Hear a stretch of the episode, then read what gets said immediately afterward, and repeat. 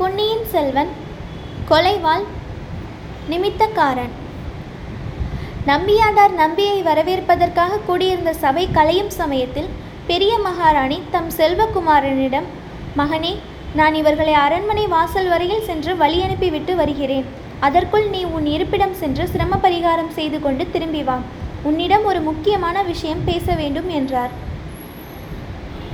ஆகட்டும் தாயே என்று சொல்லிவிட்டு மதுராந்தகர் புறப்பட்டார். அரண்மனையில் அவர் தங்கியிருந்த பகுதிக்கு போனார். அவருடைய உள்ளத்தில் ஆத்திரமும் அசூயையும் கொழுந்துவிட்டு எரிந்தன. யாரோ வழியோடு போகிற ஆண்டி பண்டாரத்துக்கு எவ்வளவு தடபுடலான மரியாதைகள்! ராஜகுலத்தின் கௌரவத்துக்கே தம் தாயினால் பங்கம் நேர்ந்துவிடும் போலல்லவா இருக்கிறது? பழுவேட்டரையர்கள் தம் அன்னையை பற்றி அடிக்கடி குறை சொல்லுவதில் வியப்பு ஒன்றுமில்லை. உடம்பில் சாம்பலை பூசிக்கொண்டு ருத்ராட்ச மாலைகளை அணிந்து கொண்டு யார் வந்தாலும் பெரிய மகாராணிக்கு போதும். பதிகம் ஒன்றும் அவன் பாடிக்கொண்டு வந்துவிட வேண்டும். அல்லது கோயில் குளம் திருப்பணி என்று சொல்லிக்கொண்டு வந்துவிட வேண்டும். இப்படிப்பட்டவர்களுக்கு அள்ளி கொடுத்து ராஜாங்க பொக்கிஷத்தையே இவர் சூனியமாக்கி விடுவார் போலிருக்கிறது. போதாதற்கு இளவரசி குந்தவை ஒருத்தி எப்போதும் அருகில் இருக்கிறாள். கோவில் திருப்பணி செய்து மிச்சம் ஏதேனும் இருந்தால் அதை மருத்துவ சாலை ஏற்படுத்துவதற்காக செலவிட்டு விடுகிறாள். இப்படியெல்லாம் இவர்கள் செய்வதற்கு இடம் கொடுத்து வந்தால் நாளை நம்முடைய மனோரதம் எப்படி நிறைவேறும்? சோழ சிங்காதனத்தில் ஏறி நாலா திசைகளிலும் சோழ சைனியங்களை அனுப்பி இந்த நில உலகம் முழுவதையும் என்று ஒரு குடை நிழலில் ஆளுவது எவ்விதம் நடைபெறும்? மறுபடியும் பெரிய மகாராணிக்கு மகனிடம் ஏதோ அந்தரங்கம் பேச வேண்டுமாம். என்ன அந்தரங்கத்தை சொல்லப் போகிறாரோ தெரியவில்லை. அஷ்டாங்க யோகம் நியம நியம நித்திய நித்தித்தியாசனம் ஆகியவற்றை குறித்து ஒருவேளை பேச ஆரம்பித்து விடுவார். கண்களின் பார்வையை மூக்கு நுனியில் செலுத்தி குண்டலினியை மேல் நோக்கி கொண்டு வருவதினால் அறுபத்து நாலு கலைகளையும் கல்லாமல் கற்கும் முறையை பற்றி ஒருவேளை உபதேசிக்க ஆரம்பித்து விடுவார். அல்லது நடராஜருடைய ஆனந்த கூத்தின் உட்பொருளை குறித்தும் அவருடைய சடாமகுடம் எதை குறிக்கிறது அவர் அணிந்திருக்கும் பிறை எதை குறிக்கிறது என்பவை குறித்தும் சொல்ல ஆரம்பித்து விடுவார். இப்படியெல்லாம் சொல்லி சொல்லித்தான் நம்மை உலகம் அரைப்பைத்தியம் என்று பரிகசிக்கும்படியான நிலைக்கு கொண்டு வந்து விட்டார்.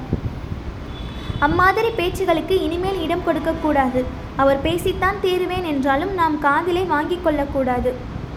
இருக்கட்டும் அன்னை மீண்டும் கூப்பிட்டு அனுப்புவதற்குள் அந்த நிமித்தக்காரனிடம் பேசியாக வேண்டும். யாருமே அறிந்திருக்க முடியாத இரண்டு மர்மமான செய்திகளை அவன் எப்படி அறிந்து கொண்டான்? அதை நினைத்து பார்த்தால் ஒரே வியப்பாக அல்லவா இருக்கிறது? அதிசயமான சக்தி அவனிடம் ஏதோ இருக்க வேண்டும். சென்று போன நிகழ்ச்சிகளை அறிந்து கூறியது போல் வருங்காலத்தில் நடக்கப் போவதை பற்றியும் அவனால் கூற முடியுமா? அவனையே கேட்டு பார்த்து விடலாம். சபையிலிருந்து தாம் புறப்படும் சமயத்தில் நிமித்தக்காரன் அங்குமிங்கும் பார்த்து கொண்டு தயங்கி தயங்கி நிற்பதை மதுராந்தகர் கவனித்தார். அவனை தம்முடன் வரும்படி சமிக்ஞையினால் கட்டளையிட்டார்.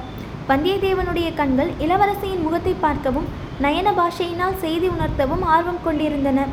ஆனால் இளவரசி மீண்டும் அவனை திரும்பி கூட பாராமல் பெரிய மகாராணியுடன் போய்விட்டாள். இது என்ன?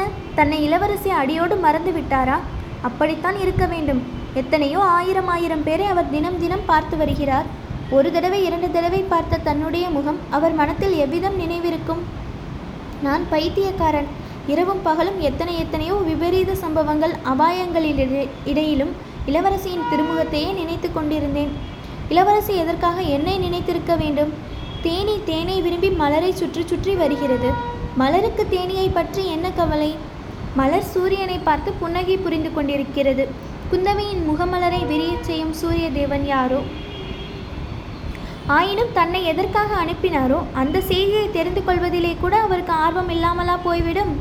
தமக்கு முன்னாலே யாராவது வந்து சொல்லியிருப்பார்களோ? அது எப்படி முடியும்?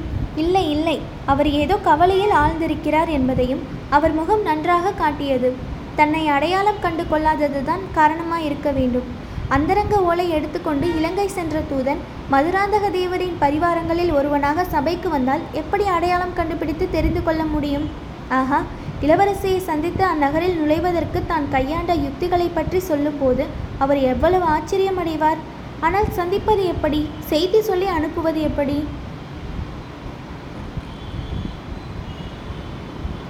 நிமித்தக்காரா என்ன யோசனையில் ஆழ்ந்திருக்கிறாய்? என்ற மதுராந்தகரின் குரலை கேட்டு வந்தியத்தேவன் திடுக்கிட்டான். அதற்குள்ளே அவர்கள் அரண்மனையில் மதுராந்தக தேவருடைய தனி அறைக்கு வந்திருந்தார்கள். அந்த நாளில் சோதிடர்கள் ஆருடக்காரர்கள் ரேகை பார்த்து குறி சொல்வோர் நிமித்தக்காரர் என்று வருங்காலத்தை பற்றி சொல்வோர் பலர் இருந்தனர். சோதிடர்கள் ஜாதகம் பார்த்ததும் கிரகங்கள் நட்சத்திரங்களின் சஞ்சாரத்தை கணித்ததும் ஜோதிடர்கள் சொல்வார்கள். ஆருடக்காரர்கள் தங்களிடம் வருவோர் பேசும் சொற்களை கொண்டும் ஆருடம் கேட்கும் வேலையை கொண்டும் நூற்றெட்டில் ஓர் இலக்கம் சொல்லும்படி கேட்டும் சுபாசுபங்களை பற்றி பொதுப்படையாக சொல்லுவார்கள்.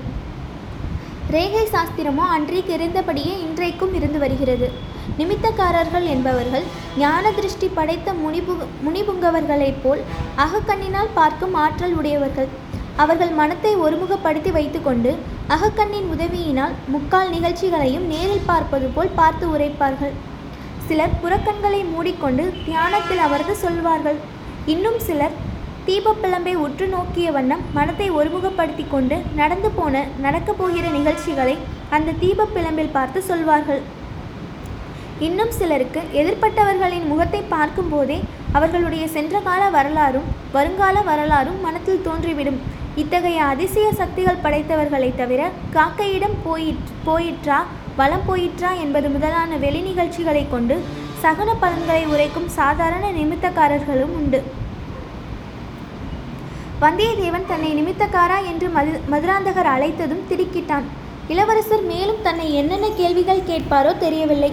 அவற்றுக்கெல்லாம் சாமர்த்தியமாக தக்க விடை கூறி சமாளித்து கொள்ள வேண்டும். கடவுளே இங்கிருந்து இவரிடமிருந்து தப்பித்து செல்வது எப்படி? இளவரசியை தனியாக சந்தித்து பேசுவது எப்படி? வேறு யோசனை ஒன்றுமில்லை ஐயா. நான் நிமித்தக்காரனாய் இருப்பதை காட்டிலும் இப்போது சபையில் பார்த்த பிள்ளையைப் போல் நாலு பதிகங்களை கற்றிருந்தால் எவ்வளவு நன்றாயிருக்கும்? எனக்கும் எவ்வளவு உபசார மரியாதை எல்லாம் நடக்கும் என்றுதான் சிந்தித்துக் கொண்டிருந்தேன் என்றான். யார் வேண்டாம் என்றார்கள்? நீயும் தேவார திருப்பதிகம் கற்றுக்கொண்டு பாடுவதுதானே? இன்னாருக்கு இன்னபடி என்று எழுதியிருப்பது போலத்தானே நடக்கும் இளவரசே? வீண் ஆசைப்பட்டு என்ன பயன்? பதிகம் பாடிய அந்த பிள்ளையை பற்றி உனக்கு என்ன தோன்றுகிறது? அவனுடைய யோகம்? மிக உயர்ந்த யோகம். சிவயோகமும் ராஜயோகமும் கலந்தது. மன்னர்களும் மகாராணிகளும் அந்த பிள்ளைக்கு மரியாதை செய்வார்கள். மகான்களுடைய பெயருடனே அவருடைய பெயரும் சேர்ந்து இப்பூவுலகத்தில் நெடுங்காலம் விளங்கும். வல்லவரையன் ஏதோ குருட்டாம் போக்காக இவ்விதம் கூறினான். ஆனால் மதுராந்தகருடைய மனத்தில் அவனுடைய வார்த்தைகள் பெரும் கிளர்ச்சியை உண்டாக்கிவிட்டன. என்னுடைய யோகம் எப்படி என்று சொல் பார்க்கலாம். அவனுடைய யோகத்தைப் போலவே தங்கள் யோகமும் சிவயோகமும் ராஜயோகமும் கலந்தது. ஆனால் இன்னும் மேன்மையானது. அப்பனே கொஞ்சம் விவரமாக சொல் பார்க்கலாம். வல்லவரையன் என்ன சொல்வது என்று யோசிக்க அவகாசம் வேண்டினான். ஆகையால் இப்படியெல்லாம் அவசரப்பட்டால் முடியுமா? விவரமாக சொல்ல வேண்டுமானால் தீபம் ஏற்றி வைத்து அகிர்புகை போட்டு போட சொல்ல வேண்டும். தாங்களும் தீபத்துக்கு பின்னால் உட்கார்ந்து கொள்ள வேண்டும். அப்போது வருங்கால நிகழ்ச்சிகளை நடக்கிற நடக்கப் போகிறபடியே பார்த்து சொல்வேன். மதுராந்தகர் பரபரப்பு அடைந்து தீபம் ஏற்றி வைக்கும்படியும் அகிர்புகை போடும்படியும் கட்டளையிட்டார். தீபத்துக்கு முன்னாலும் பின்னாலும் இரண்டு மனைகளும் போடப்பட்டன. மதுராந்தகர் ஒரு மனையில் உட்கார்ந்த பின்னர் அவருக்கெதிரே வந்தியத்தேவனும் உட்கார்ந்தான். கண்ணை மூடிக்கொண்டு சிறிது நேரம் தியானத்தில் ஆழ்ந்திருந்தான். அவனுடைய வாய் ஏதோ மந்திரங்களை முணுமுணுத்துக் கொண்டிருந்தது. பிறகு அவன் உடம்பை ஒரு குலுக்கு குலுக்கி கொண்டு ஆவேசம் வந்தவனைப் போல் நடித்தான். வெறியாட்டக்காரனைப் போல் அவன் உடல் நடுங்கிற்று. பின்னர் கண்களை அகலத் திறந்தான். எதிரில் இருந்த தீபத்தின் பிளம்பை உற்று பார்க்கலானான். சற்று நேரம் பார்த்துவிட்டு மதுராந்தக தேவரை நோக்கி ஐயா தங்களை பற்றி அலட்சியமாக நான் ஏதாவது சொல்லி இருந்தால் மன்னிக்க வேண்டும். தங்களுடைய யோகம் சாதாரண யோகம் அல்ல. அங்கே சபையில் உட்கார்ந்து பாட்டு படித்த பிள்ளையின் யோகத்துக்கும் தங்கள் யோகத்துக்கும் யாதொரு சம்பந்தமும் இல்லை. அந்த பிள்ளையின் யோகம் அரசர்களின் ஆதரவினால் ஏற்படும் ராஜயோகம். தங்களுடைய யோகத்தை பற்றி இந்த தீபத்திலே நான் காண்பது ஆஹா என்னையே பிரமிக்க செய்கிறது என்றான். அப்படி என்ன காண்கிறாய்? சொல் என்றார் மதுராந்தகர். ஆகா எப்படி சொல்வேன்? சொல்வதற்கு வார்த்தைகள் எனக்கு கிடைக்கவில்லை. கண்ணுக்கெட்டிய தூரம் மணிமுடி தரித்த மன்னர்கள் அணிவகுத்து நிற்கிறார்கள். மந்திரிகளும் சாமந்தர்களும் அதிகாரிகளும் வரிசை வரிசையாக நிற்கிறார்கள். அவர்களுக்கு அப்பால் முடிவில்லாத கடலை போல் சேனா வீரர்கள் அலைமோதிக்கொண்டு நிற்கிறார்கள். அவர்கள் கையில் பிடித்த வேல்களும் வாள்களும் மார்பில் தெரித்த கவசங்களும் ஒளிவீசி கண்ணை பறிக்கின்றன. தூரத்தில் உள்ள மாட மாளிகைகளின் மேல் ஜனங்கள் நின்று ஆர்ப்பரிக்கிறார்கள். கோட்டை கொத்தளங்கள் மீதெல்லாம் மக்கள் கூட்டம் கூட்டமாய் நிற்கின்றனர். அவர்கள் அவர் ஏதேதோ கோஷம் செய்கிறார்கள். சொல் மக்கள் என்ன கோஷமிடுகிறார்கள்? இளவரசி பல்லாயிரம் மக்களின் கோஷமாகையால் நன்றாக கேட்கவில்லை. சோழகுல தோன்றல் வாழ்க திரிபுவன சக்கரவர்த்தி வாழ்க மன்னாதி மன்னர் வாழ்க என்றெல்லாம் கோஷிப்பது போல தோன்றுகிறது. அப்புறம் என்ன? மக்கள் திரண்டு கூட்டம் கூட்டமாக முன்னேறி வருகிறார்கள். வேலும் வாளும் பிடித்த வீரர்கள் அவர்களை தடுத்து நிறுத்துகிறார்கள். சிறிது நேரம் அங்கே ஒரு ஒரே கூச்சலும் குழப்பமுமாக இருக்கிறது. சரி சரி கூட்டம் எதற்காக கூடியிருக்கிறது? அதை சொல். அதைத்தான் நானும் இப்போது பார்க்க போகிறேன். கூட்டத்தின் மத்தியில் புலிக்கொடி வானலாவி பறக்கிறது. அதற்கு கீழே மீனக்கொடி பிற்கொடி பனைக்கொடி சிங்கக்கொடி ரிஷபக்கொடி பன்றிக்கொடி ஆகியவை தாழ்வாக பறக்கின்றன. மயன் மாளிகையை போன்ற சபா மண்டபத்தின் நடுவிலே நவரத்தின கசிதமான தங்க சிங்காதனம் போட்டிருக்கிறது.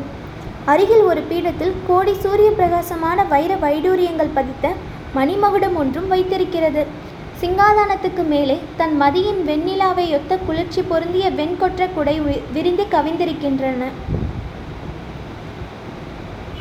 தேவ கன்னியரை போன்ற பெண்கள் கைகளில் வெண்சாமரங்களை வைத்துக்கொண்டு காத்திருக்கிறார்கள். பற்பல புண்ணிய தீர்த்தங்களிலிருந்து கொண்டு வந்த தண்ணீருடன் பொற்குடங்கள் வரிசையாக வைத்திருக்கின்றன. இளவரசி பட்டாபிஷேகத்திற்கு எல்லாம் ஆயத்தமாகிவிட்டன. யாருக்கு பட்டாபிஷேகம்? அதை சொல் அப்பனே என்றார் மதுராந்தகர். இதோ அதுவும் தெரிந்துவிடும். சபா மண்டபத்தின் பிரதான வாசற்கதவு திறக்கிறது. பல வகை கட்டியம் கூறிக்கொண்டு சிலர் உள்ளே வருகிறார்கள். வீரகம்பீர தோற்றமுடைய கிழவர் ஒருவர் வருகிறார்.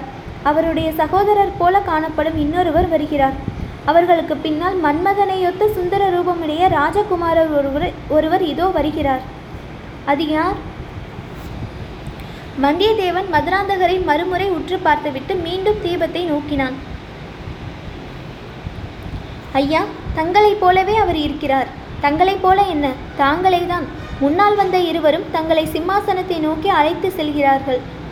ஜெய விஜயி பவ என்ற கோஷம் சமுத்திர கோஷத்தைப் போல் எழுகிறது. தங்கள் மீது நூறு நூறு கரங்கள் மலர்களையும் மணிகளையும் மஞ்சள் நிற தானியங்களையும் தூவுகின்றன. இதோ தாங்கள் சிங்காதனத்தை நெருங்கிவிட்டீர்கள். அடடா இது என்ன? சகுன தடை போல் யார் குறுக்கே வருகிறது? தலைவிரி கோலமாக ஒரு ஸ்திரீ குறுக்கே வந்து தங்களுக்கும் சிம்மாசனத்துக்கும் நடுவில் நிற்கிறாள். வேண்டாம் என்று தங்களை தடை செய்கிறாள். தாங்கள் அந்த ஸ்திரீயை தள்ளுகிறீர்கள். அடடா இது என்ன? நல்ல சமயத்தில் இப்படி புகை வந்து மூடிக்கொள்கிறது? ஒன்றும் தெரியவில்லையே. பார் பார் நன்றாக உற்றுப்பார் அப்புறம் என்ன நடக்கிறது? இளவரசே மன்னிக்க வேண்டும். பெரும் புகைப்படலம் வந்து எல்லாவற்றையும் மறைத்துவிட்டது பாரப்பனே பார். அந்த ஸ்திரீ யார் என்றாவது பார். அவளை நீ முன்னம் பார்த்திருக்கிறாயா? இளவரசே அந்த மாதரசியும் மறைந்து விட்டாள் தாங்களும் மறைந்து விட்டீர்கள் சபை சிம்மாசனம் கிரீடம் எல்லாம் மறைந்து விட்டன இந்த அரண்மனையில் மந்திர சக்தி உள்ளவர்கள் யாரோ இருக்க வேண்டும். வேண்டுமென்றே மந்திரம் போட்டு தடுத்து விட்டதாக காண்கிறது. ஐயோ என் முகமெல்லாம் பற்றி எறுவது போல் தகிக்கிறது. இவ்விதம் கூறி வந்தியத்தேவன் தன் கரங்களினால் முகத்தை மூடிக்கொண்டான். அப்படியே சிறிது நேரம் இருந்துவிட்டு கண்களை திறந்து பார்த்தான். மதுராந்தக தேவருடைய உடம்பின் நரம்புகள் எல்லாம் புடைத்து கொண்டிருந்தன. அவருடைய முகத்தில் கோபம் கொதித்து கொண்டிருந்தது. கண்கள் எரியும் தணல்களைப் போல பிரகாசித்தன. வந்தியத்தேவனுக்கு சிறிது பயமாகவே போய்விட்டது. இளவரசருடைய ஆசை வெறியை அளவுக்கு அதிகமாக கிளப்பி விட்டு விட்டோமோ என்று பயந்து போனான். மறுபடியும் பார் நன்றாக பார்த்து சொல் என்றார் மது மதுராந்தகர். இளவரசே அதில் பயனில்லை. ஒரு தடவை மறைந்த காட்சி மறுபடியும் உடனே வராது. சில நாள் கழிந்த பிறகுதான் வரும். தீபத்தை பார்த்து வேண்டுமானால் வேறு ஏதாவது காட்சி தெரிந்தால் சொல்லுகிறேன். சொல் சொல். என்ன காட்சி புலப்பட்டாலும் சொல். ஜனங்கள் ஒரே குழப்பமாய் இருக்கிறார்கள். துக்கமாயும் கோபமாயும் இருக்கிறார்கள். தூதன் ஒருவன் வந்து அவர்களிடம் ஏதோ செய்தி சொல்கிறான். ராஜ குடும்பத்தை சேர்ந்த யாரோ ஒருவர் கடலில் முழுகிவிட்டதாக சொல்லுகிறான். ஐயோ பாவம். அந்த தூதனை ஜனங்கள் அடிக்கப் போகிறார்கள். இளவரசே அம்மாதிரி ஏதாவது நேர்ந்தால் தாங்கள் அந்த சந்தர்ப்பத்தில் ஜனங்கள் மத்தியில் செல்ல வேண்டாம். சென்றாலும் ஜாக்கிரதையாக செல்லுங்கள். கடலில் மூழ்கியது யார் என்று பெயர் சொல்லவில்லையா? கூச்சலிலும் குழப்பத்திலும் பெயர் காதில் விழவில்லை. அந்த காட்சி மறைந்து விட்டது. இப்போது கழுத்தில் மண்டை ஓடும் மாலைகளை அணிந்த ஒரு பயங்கரமான கூட்டம் என் கண்முன் தெரிகிறது. காபாலிகர்கள் காலாமுகர்கள் போல் தோன்றுகிறார்கள். அவர்களில் ஒருவன் கையில் ஒரு பயங்கரமான அறிவாளை வைத்துக்கொண்டு இருக்கிறான். அவனுக்கு எதிரில் பலிபீடம் ஒன்று இருக்கிறது. இளவரசே இங்கேயும் ராஜகுமாரர் ஒருவர் வருகிறார். காலாமுகர்கள் அவரை சூழ்ந்து கொண்டு கும்மாளம் அடிக்கிறார்கள். ஐயோ தப்பித்தவரை கூட தாங்கள் அப்படிப்பட்ட கூட்டத்தின் மத்தியில் போக வேண்டாம். இதை கேட்டதும் மதுராந்தகருடைய முகத்தில் வியர்வை துளித்தது. அவர் உடம்பு நடுங்கியது. வந்தியத்தேவன் அதை கவனித்து கொண்டான். பின்னர் இளவரசே மேலே ஒன்றும் எனக்கு தெரியவில்லை. மன்னிக்க வேண்டும். என் தலை சுற்றுகிறது. கண் இருளுகிறது. யாரோ மந்திரம் போட்டு தடை செய்கிறார்கள். இன்னொரு சமயம் இன்னொரு இடத்தில் பார்த்து சொல்கிறேன் என்று கூறி தன் தலையை கையால் பிடித்து கொண்டான். அச்சமயத்தில் அரண்மனை சேவகன் ஒருவன் வந்து பெரிய மகாராணி செம்பியன் மாதேவி இளவரசரை அழைத்து வரச் சொன்னதாக கூறினான். மதுராந்தகர் தம் உள்ளத்தில் பொங்கிய ஆத்திரத்தை எல்லாம் அன்னையின் மீது கொட்டிவிடுவது என்று தீர்மானித்துக்கொண்டு புறப்பட்டார். ஐயா தலைவலி பொறுக்க முடியவில்லை. அரண்மனைக்கு வெளியே சென்று இந்த நகரை கொஞ்சம் சுற்றி பார்த்துவிட்டு வருகிறேன் என்று வந்தியத்தேவன் அவரிடம் கூறி அனுமதி பெற்றுக்கொண்டான் பழையாறை மருத்துவர் மகன் பினாகபாணி பண்டிதனுக்கு வாழ்க்கையில் ஒரு புதிய ரசம் ஏற்பட்டிருந்தது. சில நாளைக்கு முன்பு வரையில் அவன் தந்தையிடம் மருந்து சாஸ்திரம் கற்றுக்கொள்வதுடன் திருப்தி அடைந்தான். கோடிக்கரை பிரயாணத்தின் போது வந்தியத்தேவன் வெளி உலகத்தை பற்றி பல விஷயங்களை அவனுக்கு கூறினான். அத்துடன் மட்டும் அவன் நிறுத்தவில்லை. புதிதாக காதல் வலையில் விழுந்தவர்களுக்கு அதை பற்றி யாரிடமாவது பேச தோன்றுவது இயல்பு. வைத்தியர் மகன் முதல் தர அசடு என்று தெரிந்து கொண்ட வந்தியத்தேவன் அவனிடம் பெண்களிடம் காதல் கொள்வதை பற்றிய அபாயங்களை பற்றி பேசலானான். நான் ஒரு பெண்ணிடம் காதல் கொண்டு அதன் பயனாக அனுபவித்து வரும் இன்பத் துன்பங்களை பற்றியும் கூறினான். வைத்தியர் மகன் பினாகபாணி இந்த பேச்சுக்களை முதலில் அவ்வளவாக ரசிக்கவில்லை. சிறிது சிறிது சிறிதாக அவன் மனம் மாறியது. வந்தியத்தேவனிடம் விவரமில்லாத அசூயையும் ஆத்திரமும் ஏற்பட்டன. அவனுடைய மனத்தை கவர்ந்த மங்கையின் ஊர் பெயர் என்ன என்று கேட்டான். வந்தியத்தேவன் சொல்ல மறுத்துவிட்டான். அதனால் பினாகபாணியின் கோபம் அதிகமாயிற்று. கோடிக்கரை போய் சேருவதற்குள் வந்தியத்தேவனை வைத்தியரின் மகன் தன்னுடைய சத்ருவாகவே கருதத் தொடங்கிவிட்டான். அவன் மனத்திற்குள் புதைத்து கொண்டிருந்த தீ பூங்குழலியை பார்த்ததும் கொழுந்துவிடத் தொடங்கியது. பூங்குழலி அவனை மறுதளித்ததுடன் பரிகாசமும் செய்தாள். அவள் தன்னை காட்டிலும் வந்தியத்தேவனை அதிகம் மதிக்கிறாள் என்று தெரிய வந்ததும் பினாகபாணியின் பைத்தியம் முற்றுவிட்டது. வந்தியத்தேவனை தொடர்ந்து வந்த வீரர்களிடம் அவனை காட்டிக் கொடுக்கவும் துணிந்தான்.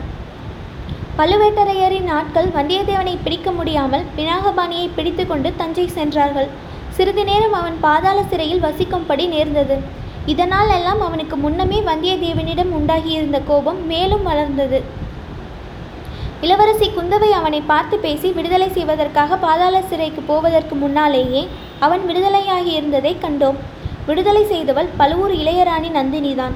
தன்னிடம் சொல்லிக் கொள்ளாமல் வந்தியத்தேவன் தஞ்சை அரண்மனையிலிருந்து தப்பிச் சென்றது பற்றி நந்தினி கோபமும் சந்தேகமும் கொண்டிருந்தாள். அவன் பழையாறை சென்று பிறகு ஈழ நாட்டுக்கு தப்பிச் சென்றதை அறிந்த பிறகு அவளுடைய சந்தேகம் அதிகமாயிற்று. எப்படியும் ஒரு நாள் பழையாறைக்கு திரும்பி வந்து இளவரசி குந்தவையை பார்க்க முயல்வான் என்று ஊகித்தாள். அப்போது அவனை கண்டுபிடித்து செய்தி அனுப்ப பழையாறையில் தனக்கு நம்பகமான ஒரு ஆள் ஒரு ஆள் ஒருவன் வேண்டும் என்று தீவிரமாக எண்ணினாள். வைத்தியர் மகன் பினாகபாணியை பார்த்து பேசிய பிறகு அவன் அந்த வேலைக்கு சரியான ஆள் என்று முடிவு செய்தாள். அவனிடம் அந்த பெரிய பொறுப்பை ஒப்புவித்தாள். உனக்கு துரோகம் செய்துவிட்டு தப்பிச் சென்றவன் சீக்கிரத்தில் ஒரு நாள் பழையாறைக்கு திரும்பி வருவான். நீ கண்ணும் கருத்துமாக பார்த்திருந்து அவன் எங்கெங்கே போகிறான் என்னென்ன செய்கிறான் என்பதை கவனித்து எனக்கு உடனே சொல்லி அனுப்ப வேண்டும். அவ்விதம் செய்தால் உனக்கு வேண்டிய வெகுமதிகளை அனுப்பேன் என்றான். பின்னர் சின்ன பழுவேட்டரையரும் அவனை அழைத்து வந்தியத்தேவனை பற்றி கட்டளையிட்டார். அந்த ராஜ துரோகி திரும்பி வரும்போது அவனை பிடித்து கொடுத்தால் உன்னை நமது ஒற்றர் படையில் சேர்த்து பெரிய அதிகாரியாக்கி விடுவேன் என்று அவனுக்கு ஆசை காட்டியிருந்தார். அது முதல் பினாகபாணி மருத்துவ தொழிலில் பற்றை இழந்து விட்டான். ஏதேதோ ஆகாச கோட்டைகள் கட்டிக்கொண்டே பழையாறை நகரின் வீதிகளில் ஓயாமல் அலைந்து கொண்டிருந்தான். திடீர் திடீரென்று அவனுக்கு சந்தேகம் உதித்துவிடும். வீதியில் போகிறவர்களின் அருகில் ஓடிச் சென்று முகத்தை உற்று பார்ப்பான். இவன் இல்லை என்று முணுமுணுத்து கொண்டே அப்பால் செல்வான். இதை பார்த்த பலரும் வைத்தியர்மானுக்கு சித்தப்பிரமை பிடித்துவிட்டதென்று எண்ணத் தொடங்கினார்கள். ஆயினும் பினாகபாணி தன்னுடைய முயற்சியை கைவிடவில்லை. மதுராந்தக தேவரும் அவருடைய பரிவாரங்களும் பழையாறைக்குள் பிரவேசித்த போது பினாகபாணி அவர்களை அவ்வளவு நன்றாக கவனிக்கவில்லை. அவர்களில் வந்தியத்தேவன் இருக்கக்கூடும் என்று அவன் எதிர்பார்க்கவில்லை. திருநாரையூர் நம்பியின் பல்லக்கை சூழ்ந்திருந்த பெருங்கூட்டத்திலே அவன் சுற்றி சுற்றி வந்து பார்த்து கொண்டிருந்தான். அப்போது சற்று தூரத்தில் மதுராந்தகருடைய பரிவாரம் போவது தெரிந்தது. மதுராந்தகருக்கு அருகில் குதிரை மேலிருந்தவன் ஒரு தடவை திரும்பி பார்த்தபோது பினாகபாணிக்கு ஐயம் உதித்தது. ஆனால் அவன் விரைவாக சென்று அரண்மனையில் புகுந்து விட்டபடியால் சந்தேகத்தை தீர்த்து கொள்ள முடியவில்லை.